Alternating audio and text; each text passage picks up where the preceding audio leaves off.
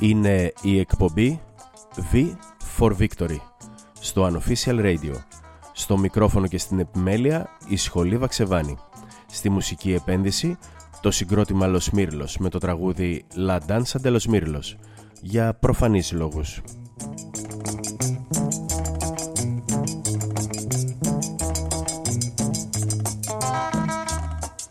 Κατά τη διάρκεια της ποδοσφαιρικής σεζόν 2021-22,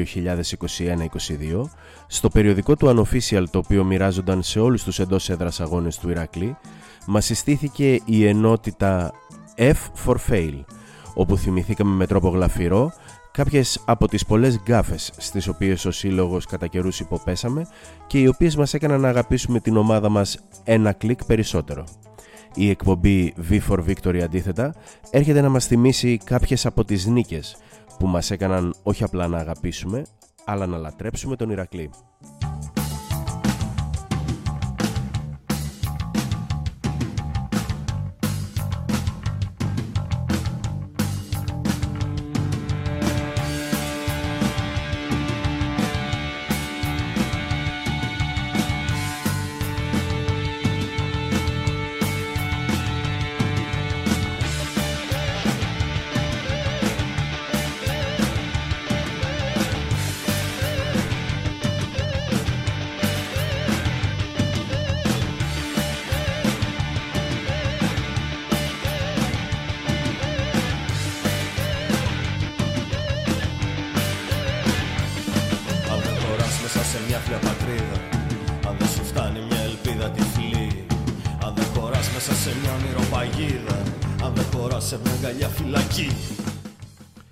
Στίχους αυτού του τραγουδιού, το οποίο ακούμε και ερμηνεύουν οι τρύπες, επέλεξε η αθλητική εφημερίδα Sport Day ως πρωτοσέλιδο στις 29 Απριλίου του όχι και τόσο μακρινού 2012 για να περιγράψει τον πέμπτο τελικό του πρωταθλήματος βόλεϊ εκείνης της χρονιάς, μετά τον οποίο στην ουσία η ομάδα μας στέφθηκε πρωταθλήτρια.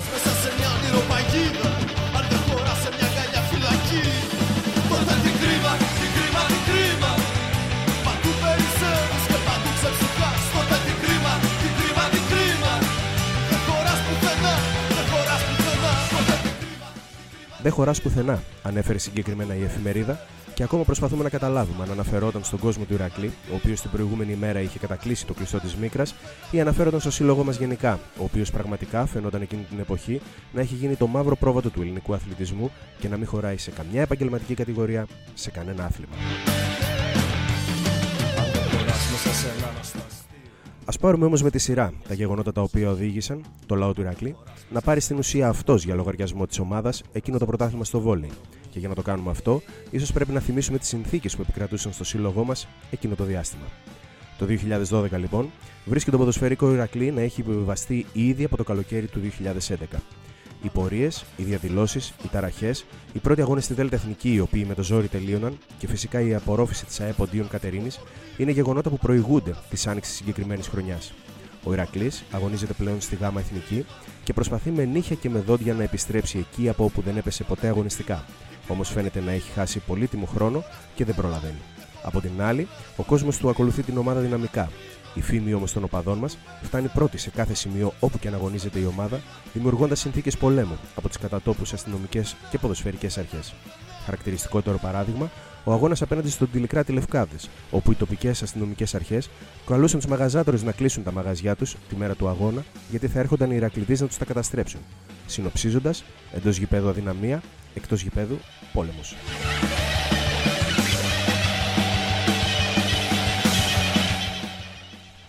Το ίδιο διάστημα, ο μπασκετικός Ηρακλής κινείται μεταξύ φθοράς και αυθαρσίας. Αγωνίζεται στη Β' Εθνική, έχοντας υποβιβαστεί από την Α1 την προηγούμενη χρονιά και δηλώνοντας κόλλημα να συμμετάσχει στην Α2. Η πορεία του στο πρωτάθλημα είναι ηχείριστη δυνατή και θα χρειαστεί να κινητοποιηθεί ο κόσμος της ομάδας τι τελευταίες αγωνιστικές για να αποφευθεί ο υποβιβασμός του σε εραστεχνική κατηγορία.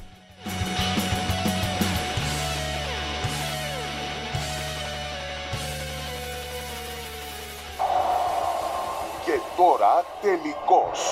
Ηρακλής και Φίνικα Σύρου δίνουν ραντεβού στο φιλέ της Νόβα για τη σειρά των τελικών της Volley League Ανδρών.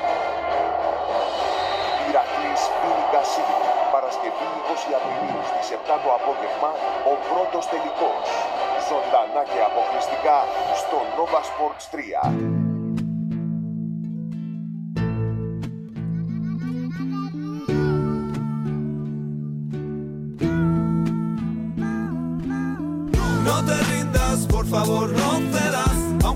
Queme, aunque el miedo muerda, aunque el sol se esconda y se calle el viento, aún hay fuego en tu alma, aún hay vida en tus sueños. No te rindas, por favor no cedas, aunque el frío queme, aunque el miedo muerda, porque esta es la hora y el mejor momento, porque no estás sola, porque somos cientos. Η Μαδριλένη και ο παδί της Ράγιο Βαγεκάνο, Λο Τσίγκο Δελμαΐζ, στο τραγούδι που ακούμε μας καλούν να υπερασπιστούμε τη χαρά, να μην τα παρατήσουμε, ακόμα και αν ο ήλιος κρυφτεί, ακόμα και αν ο άνεμος σταματήσει. Εμείς λένε, θα πρέπει να κρατήσουμε αναμένη τη φωτιά στην ψυχή μας και ζωντανά τα όνειρά μας. Και είναι ακριβώς αυτό που καλούνταν εκείνη την άνοιξη του 2012 να πράξει το τμήμα Βόλεϊ, εξ ονόματος ολόκληρου του συλλόγου, ο οποίος βρίσκονταν στριμωγμένος άγρια στα σκηνιά της ιστορίας.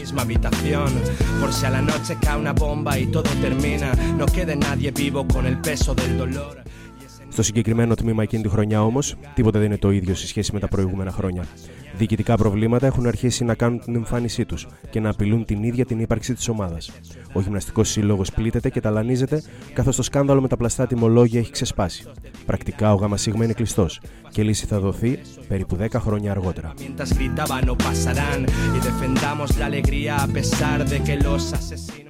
Ο Ηρακλής όμως αγωνιστικά ήταν άλλο κεφάλαιο.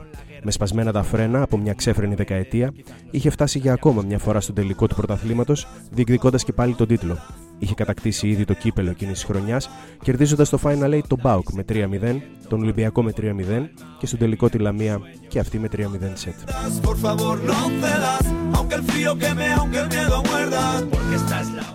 Στο πρωτάθλημα ακολούθως έχει προκριθεί στον τελικό, αποκλείοντας το Παμβοχαϊκό και έφτασε στη σειρά των τελικών με αντίπαλο τον Φίνικα Σύρου, ο οποίος είχε φτιάξει μια αξιοπρόσεκτη ομάδα και διεκδικούσε στα ίσια τον τίτλο.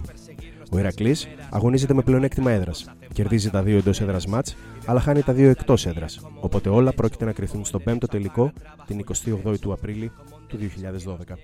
Από την ώρα που παίχτηκε ο τέταρτος τελικός κάτω, ήμασταν σίγουροι ότι θα πάμε στο αεροδρόμιο, θα έρθει η ομάδα εδώ να την αποθεώσουμε. Θα φέρει το πρωτάθλημα και για άλλη μια φορά θα πάμε στο αεροδρόμιο να την αποθεώσουμε. Το πώς αυτό το μάτς τώρα έληξε 2-3 εις βάρος μας μέσα, στην, ε, μέσα στη, στη Σύρο ήταν από εκεί την ώρα και μετά ήταν αδιανόητο το ότι δεν μπορούσε να γίνει εδώ ο αγώνας διότι η δίψα του κόσμου του Ηράκλειου που είχε τότε να πούμε πέντε Final Four στην πλάτη του, είχε πάει να πούμε, είχε γεμίσει την Πράγα 7.000, είχε γεμίσει τη Ρώμη 5.000, ε, είχε γεμίσει το κρατικό της Πηλέας 12.000 με κόσμο απ' έξω να, πούμε, να περιμένει τη στέψη.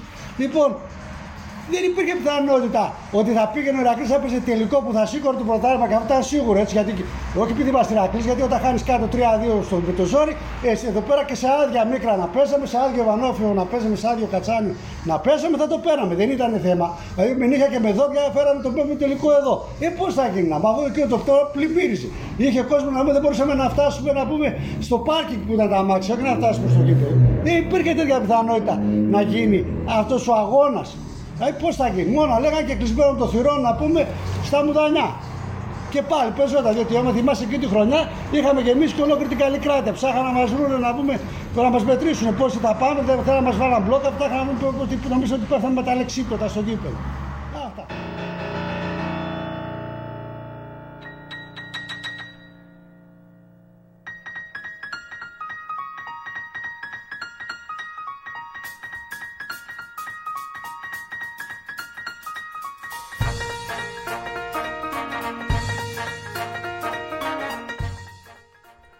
Ακούγοντας τον Richard Cheese να διασκευάζει τους Guns N' Roses, φτάνουμε στην ημέρα του αγώνα, την 28η Απριλίου του 2012, και καλωσορίζουμε, μαζί με όλους τους οπαδούς του Ηρακλή, την ομάδα του Φίνικα Σύρου, στη ζούγκλα του γηπέδου της Μικράς.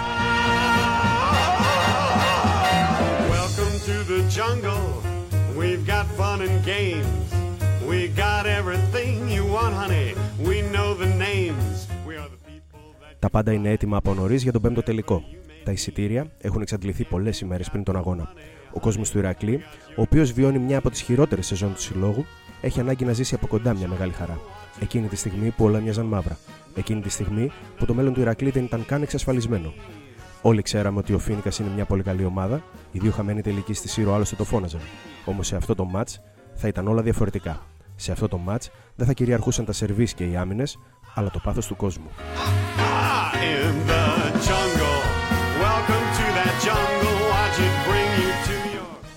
Από πολύ νωρίς, ο περιβάλλον χώρος της Μίκρας έχει γεμίσει από χιλιάδες φιλάθλου. Πολλοί από αυτούς δεν έχουν εισιτήριο, όμως ξέρουν ότι θα μπουν στο γήπεδο. Ξέρουν ότι μπροστά σε ένα πλήθος που λαχταράει για να δει την ομάδα του, πολύ λίγα είναι αυτά που μπορεί να γίνουν ώστε να τους αποτρέψουν. Πηγαδάκια παντού και μοναδική ερώτηση που λανάτε στον αέρα. Εισιτήριο έχεις; Έξω από το κλειστό της Μίκρας, εκτός από τους οπαδούς, συνοστίζονται και αστυνομικοί κάθε είδους. Είναι οι ίδιοι που όλους τους προηγούμενους μήνες είχαν αναλάβει να καταστήλουν τις διαμαρτυρίες των ανθρώπων που έχουν απέναντί τους. Η ατμόσφαιρα είναι πολεμική. Ακόμα και κάποιος που δεν έχει βρεθεί ποτέ του σε γήπεδο, καταλαβαίνει ότι οι άνθρωποι που βρίσκονται έξω είναι περισσότεροι από όσοι χωράνε μέσα. Οι αντεγκλήσει μεταξύ οπαδών και αστυνομίας δεν αργούν να φέρουν τα πρώτα επεισόδια και τα πρώτα δακρυγόνα. Κανείς δεν κάνει πίσω. Εκεί κάπου φτάνει και η αποστολή του Φίνικα. Μια κροτίδα πέφτει κοντά στο λεωφορείο. Για αυτή την κροτίδα θα γραφτούν πολλές ανακοινώσεις, τελείως δυσανάλογες με την έκταση του γεγονότος. Εκείνο το μάτς δεν είναι ότι δεν έπρεπε να γίνει. Εκείνο το μάτς ήταν ότι δεν μπορούσε να γίνει.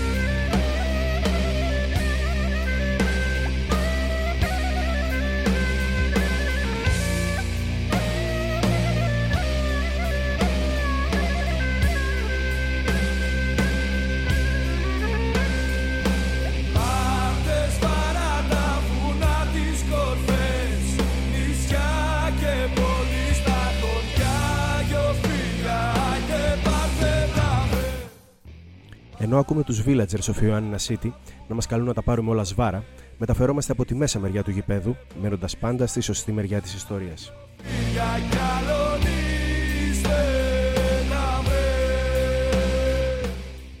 Οι κερκίδες έχουν ήδη γεμίσει, ενώ θέλουμε αρκετές ώρες για το πρώτο σερβίς.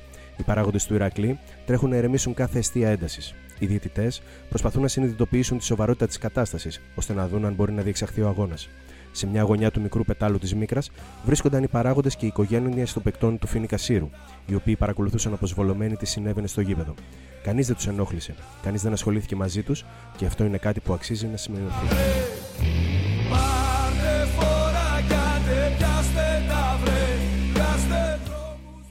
Την ίδια ώρα, εκτός γηπέδου παραμένουν εκατοντάδες οπαδοί, οι περισσότεροι εκ των οποίων διαθέτουν εισιτήριο.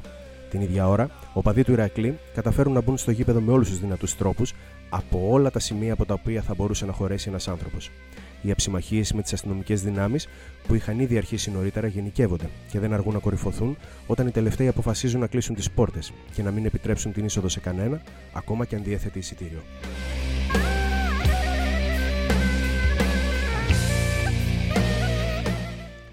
Οι πόρτες σπάνε, καθώς πλέον οι οπαδοί που βρίσκονταν ήδη μέσα στο γήπεδο επιτίθενται στα ματ για να βοηθήσουν όσους βρίσκονται έξω. Δακρυγόνα και κρότου λάμψη πέφτουν στον περιβάλλοντα χώρο, κάνοντας την ατμόσφαιρα αποπνικτική. Οι αστυνομικές δυνάμεις βάλλονται από δύο μεριές και έτσι δεν αργούν να αποσυρθούν. Ο κλειός σπάει και οι πόρτες ανοίγουν. Πλέον όλοι είναι μέσα.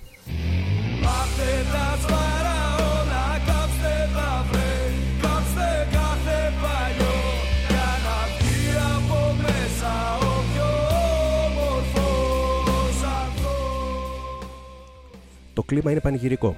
Ο κόσμος ψάχνει να βρει ένα σημείο από το οποίο να μπορεί να βλέπει τον αγώνα. Μάταια. Σε κάθε καρεκλάκι στριμώχνονται δύο άνθρωποι. Τα συνθήματα δίνουν τον παλμό και η ατμόσφαιρα είναι πραγματικά κάτι περισσότερο από θερμή. Οι διαιτητές, για να ξεκινήσουν τον αγώνα, ζητούν διάφορα, όπως για παράδειγμα να είναι εμφανή τα σκαλοπάτια των κερκίδων και να μην υπάρχει κόσμος στις εισόδους.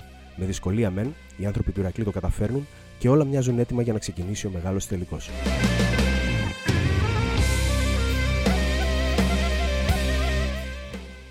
Σε αυτό το σημείο θα ανατρέξουμε στην ανακοίνωση της αυτόνομη θύρα 10, η οποία εκδόθηκε τρεις μέρες μετά τον τελικό και στην οποία αναφέρεται ακριβώς τι συνέβη, αλλά και το πώς οδηγηθήκαμε στην αναβολή του αγώνα και η οποία αναφέρει μεταξύ άλλων τα εξής.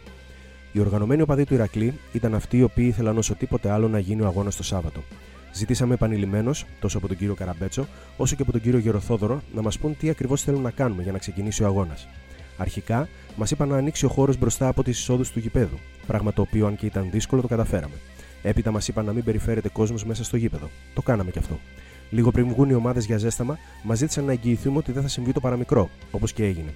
Οι αθλητές της Σύρου βγήκαν για ζέσταμα και όσο και να σας πονάει, όσο και να μην θέλετε να το παραδεχτείτε, δεν έπεσε ούτε χαρτάκι. Και ενώ ο κύριος Γεροθόδωρο μας ενημέρωνε ότι όλα πάνε καλά, ο κύριος Καραμπέτσος πήρε την απόφαση να μην ξεκινήσει το παιχνίδι.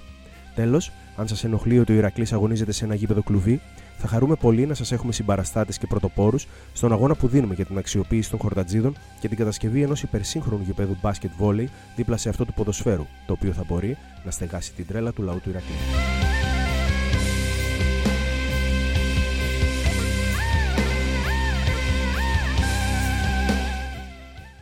Περισσότερες λεπτομέρειες όμως για εκείνη την ημέρα, αλλά και όσα ακολούθησαν, θα μας δώσει ο τότε Γενικός Αρχηγός της ομάδας, Βαγγέλης Μπερμπερούγλου. Ξεκινήσαμε τη χρονιά με διάφορες αλλαγές που είχαν γίνει και σε προπονητικό επίπεδο και σε αθλητές.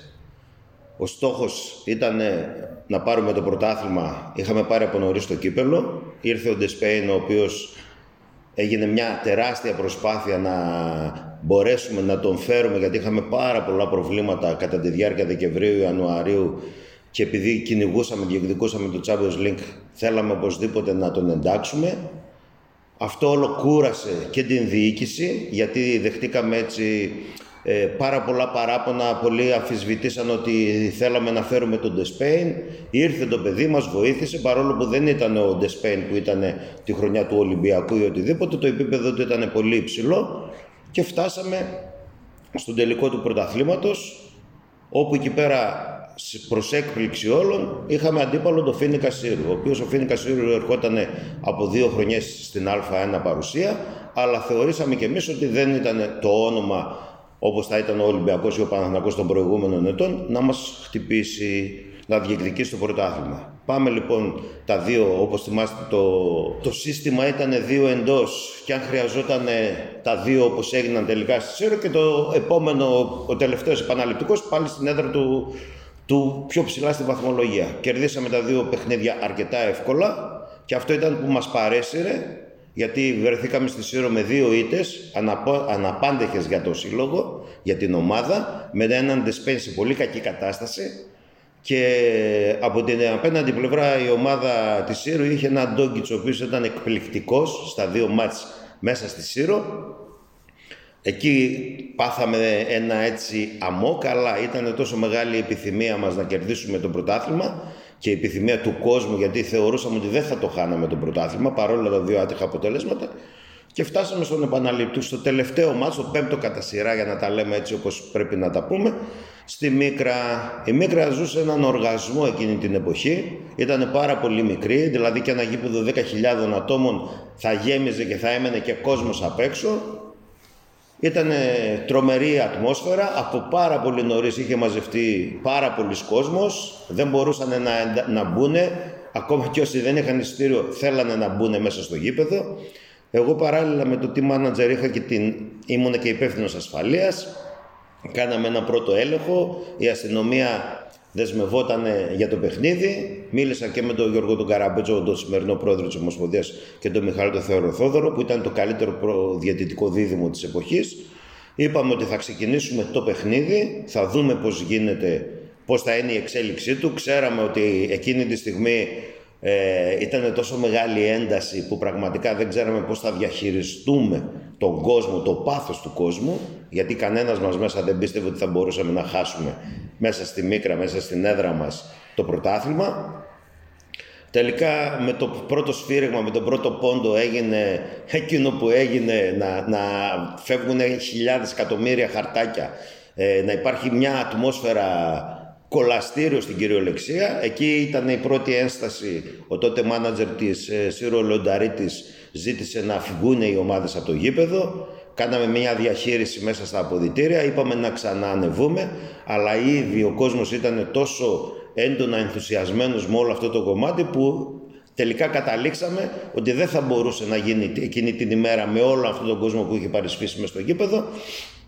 Κάναμε κάποιες διαβουλεύσεις. Ο Παλιόπορτας, ο πρόεδρος της Σύρου, δεν δεχόταν να παίξουμε την επόμενη μέρα γιατί το βράδυ οι πανευρωπαϊκές ομάδες κάνανε μάζοξη των διεθνών τους αθλητών. Ο Ντόγκιτς έφευγε με το, την ίδια ημέρα για την Σερβία. Οπότε είχαμε αυτές τις γενέξεις. Πήγαμε τα διοικητικά μέλη των δύο ομάδων, μαζευτήκαμε στο Ρόαγγελ στην Περαία στο ξενοδοχείο με τον αρχηγό της αστυνομίας τότε, με τον αντιπρόεδρο της Ομοσπονδίας. Εμείς είπαμε ότι όποτε θέλουν μπορούμε να ξαναπαίξουμε. Η Σύρος το ε, ε, μας ε, έγιναν και κάποια γεγονότα τα οποία ας ακουστούν. Ο Παλιόπορτας τότε έβγαινε και έβριζε χιδέα τους ανθρώπους και τους οπαδούς του Ηρακλή, κάτι που δεν μπορούσε κανένας μας και εγώ προσωπικά να το ανεχτώ. Φτάσαμε σε φραστικά επεισόδια και τους είπα ότι άμα θέλετε, ελάτε όποτε θέλετε να παίξουμε, εμείς θα, θα κερδίσουμε και θα πάρουμε το πρωτάθλημα. Ξέρανε ότι αυτή την ε, κόλαση δεν θα μπορούσαν να την ξαναζήσουν, για να τα λέμε τα πράγματα με το όνομά τους. Ακόμα και καλύτερη σε εισαγωγικά να ήταν η Σύρος, γιατί είχε τον ενθουσιασμό των δύο νικών απέναντι στον Ηρακλή. Ξέρανε ότι δεν θα μπορούσαν να μας κερδίσουν. Οπότε επιλέξανε να μην κατεβούν στο τελευταίο παιχνίδι και την επόμενη μέρα κάναμε αυτή την τυπική απονομή και κάναμε ένα εσωτερικό διπλό για να χαρεί ο κόσμος να ενθουσιαστεί. Το πρωτάθλημα δεν το πήραμε στα χαρτιά, αρνήθηκε η Σύρος να μας αντιμετωπίσει. Για να τελειώσει και αυτός ο μύθος, ήμασταν στο γήπεδο, ξεκινήσαμε να παίξουμε, η Σύρος αποχώρησε. Δεν έφυγε ο Ηρακλής, δεν ήταν υπέτειος για τίποτα ο Ηρακλής, δεν υπήρχε καμία έκθεση που να κατηγορεί κάπου τον Ηρακλή. Δεν θέλανε να παίξουν. Αυτό πρέπει να γραφτεί, να ακουστεί. Ο Ηρακλής δεν πήρε κανένα πρωτάθλημα στα χαρτιά, το πήρε στο γήπεδο. Θα με πάντα εγώ μες στο σου σφαίρα να σκοτώνεις αυτούς που σκοτώνουν τη μέρα με τα μαύρα γυαλιά και το άσπρο φουστάνι να κοιτάς μακριά τη φωτιά στο λιμάνι Ακούγοντας αυτό το τραγούδι από τα ξύλινα σπαθιά, δεν μπορούμε παρά να ταυτιστούμε και να παραφράσουμε λίγο το στίχο και να πούμε με σιγουριά ότι ήμασταν, είμαστε και θα είμαστε για πάντα μέσα στο όπλο του συλλόγου η σφαίρα. Και η ιστορία την οποία εξιστορούμε σε αυτή την εκπομπή ίσως το αποδεικνύει λίγο περισσότερο. στο κομμάτι που λείπει από το σπασμένο καθρέφτη στο λιμάνι φωτιά τον ήλιο πάλι να πέφτει Από την εποχή της προπαγάνδας των σπορ του Βορρά, έχουμε συνηθίσει σε τίτλους που αναφέρουν τον κόσμο μιας ομάδας ως πρωταθλητή ή τον παράγοντα που την οδήγησε σε ένα τίτλο. Λίγοι όμως, αν όχι ελάχιστοι, είναι αυτοί που μπορούν να καυχηθούν γιατί με την παρουσία τους τρόμαξαν σε τέτοιο βαθμό τον αντίπαλο που δεν κατέβηκε καν να αγωνιστεί σε ένα τελικό πρωταθλήματος.